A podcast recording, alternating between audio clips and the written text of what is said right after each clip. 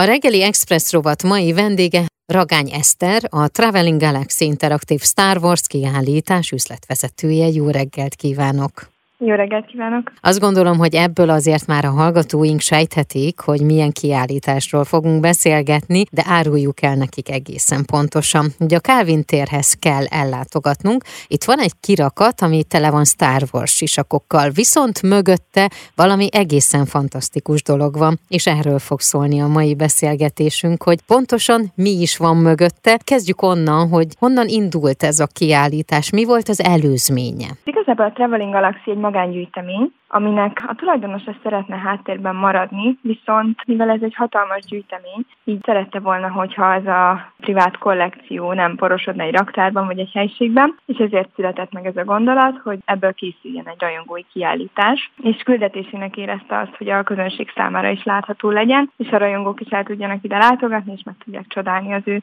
gyűjteményét. Igazából ez, amit itt most láthatnak a vendégek, ez még csak az egyharmada Hűha. a teljes gyűjteménynek. Akkor arról beszélgessünk, hogy ez az egyharmad, ez vajon hogy látható? Mire számíthatnak azok, akik elmennek erre a kiállításra? Mindenféleképpen szerettünk volna egy történet alapú tálat megtekintést, tehát nem egy ilyen vitrínben porosodó helyszínt kell elképzelni, hanem mindenképpen megeleveníti a filmbeli helyszíneket az egész kiállítás.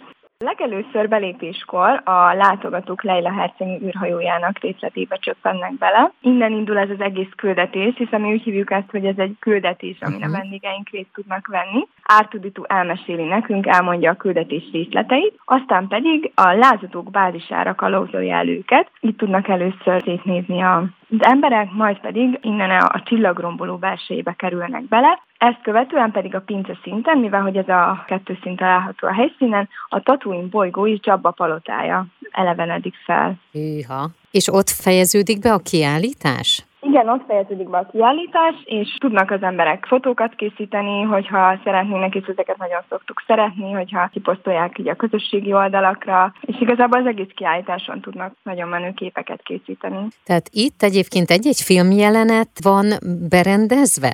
Így van, igen, igen, igen, igen. Próbáltunk figyelni arra, hogy úgy elevenedjenek meg a helyszínek, mint hogyha a filmbe csöppennénk bele. Mitől interaktív ez a kiállítás? Mert ugye úgy kezdtük ezt az egészet, hogy ez egy interaktív kiállítás.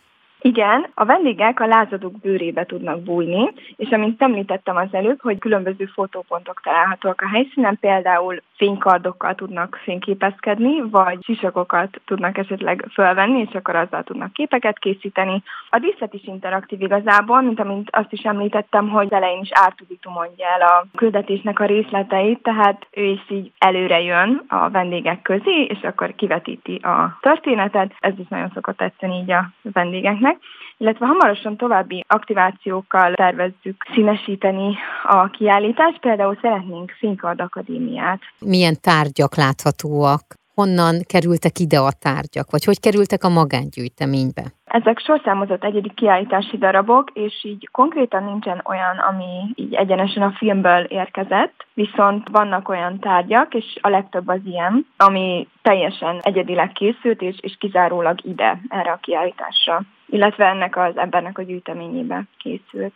Ez a kiállítás csak rajongóknak ajánlott, vagy bárki számára, aki el akar merülni ebbe a világba? Természetesen bárki számára, hiszen nagyon sok pozitív visszajelzést kaptunk olyan emberektől, akik csak elkísérték a rajongó családtagjukat vagy családjukat, és akkor ők is nagyon-nagyon jól érezték magukat, és így a visszajelzések alapján egyértelműen azt tudom mondani, hogy bárkinek ajánljuk ezt a kiállítást. Meddig látogatható ez a kiállítás? Tervezettem március 31-ig, vagy március végéig látogatható, ezt követően pedig, ugye, amint említettem is, hogy ez nem a teljes gyűjtemény, és a gyűjtemény többi darabjával szeretnénk frissíteni a, a kiállítást, de, de maga a helyszín az egyébként állandó. És ami még érdekes lehet, hogy van-e valamilyen program, ami kapcsolódik ehhez a kiállításhoz, vagy vannak-e olyanok, hogy mondjuk valaki tárlatvezetést tart? Igen, nagyon sok szeretettel várunk osztályokat, vagy csapatépítőket, akik minket választanak helyszínként. Leginkább nekik egyébként készülünk egyedileg tárlatvezetéssel. Ez igazából ezáltal azt kell érteni, hogy van egy munkatárs, társunk, aki körbe kíséri őket, érdekességeket mond el a tárgyakról, különböző ilyen fanfekteket mond el, ami tényleg csak az igazi rajongók tudhatnak, vagy tudnak, illetve vizeken is részt tudnak venni a látogatók. Hány éves kortól ajánlott egyébként ez a kiállítás? Azt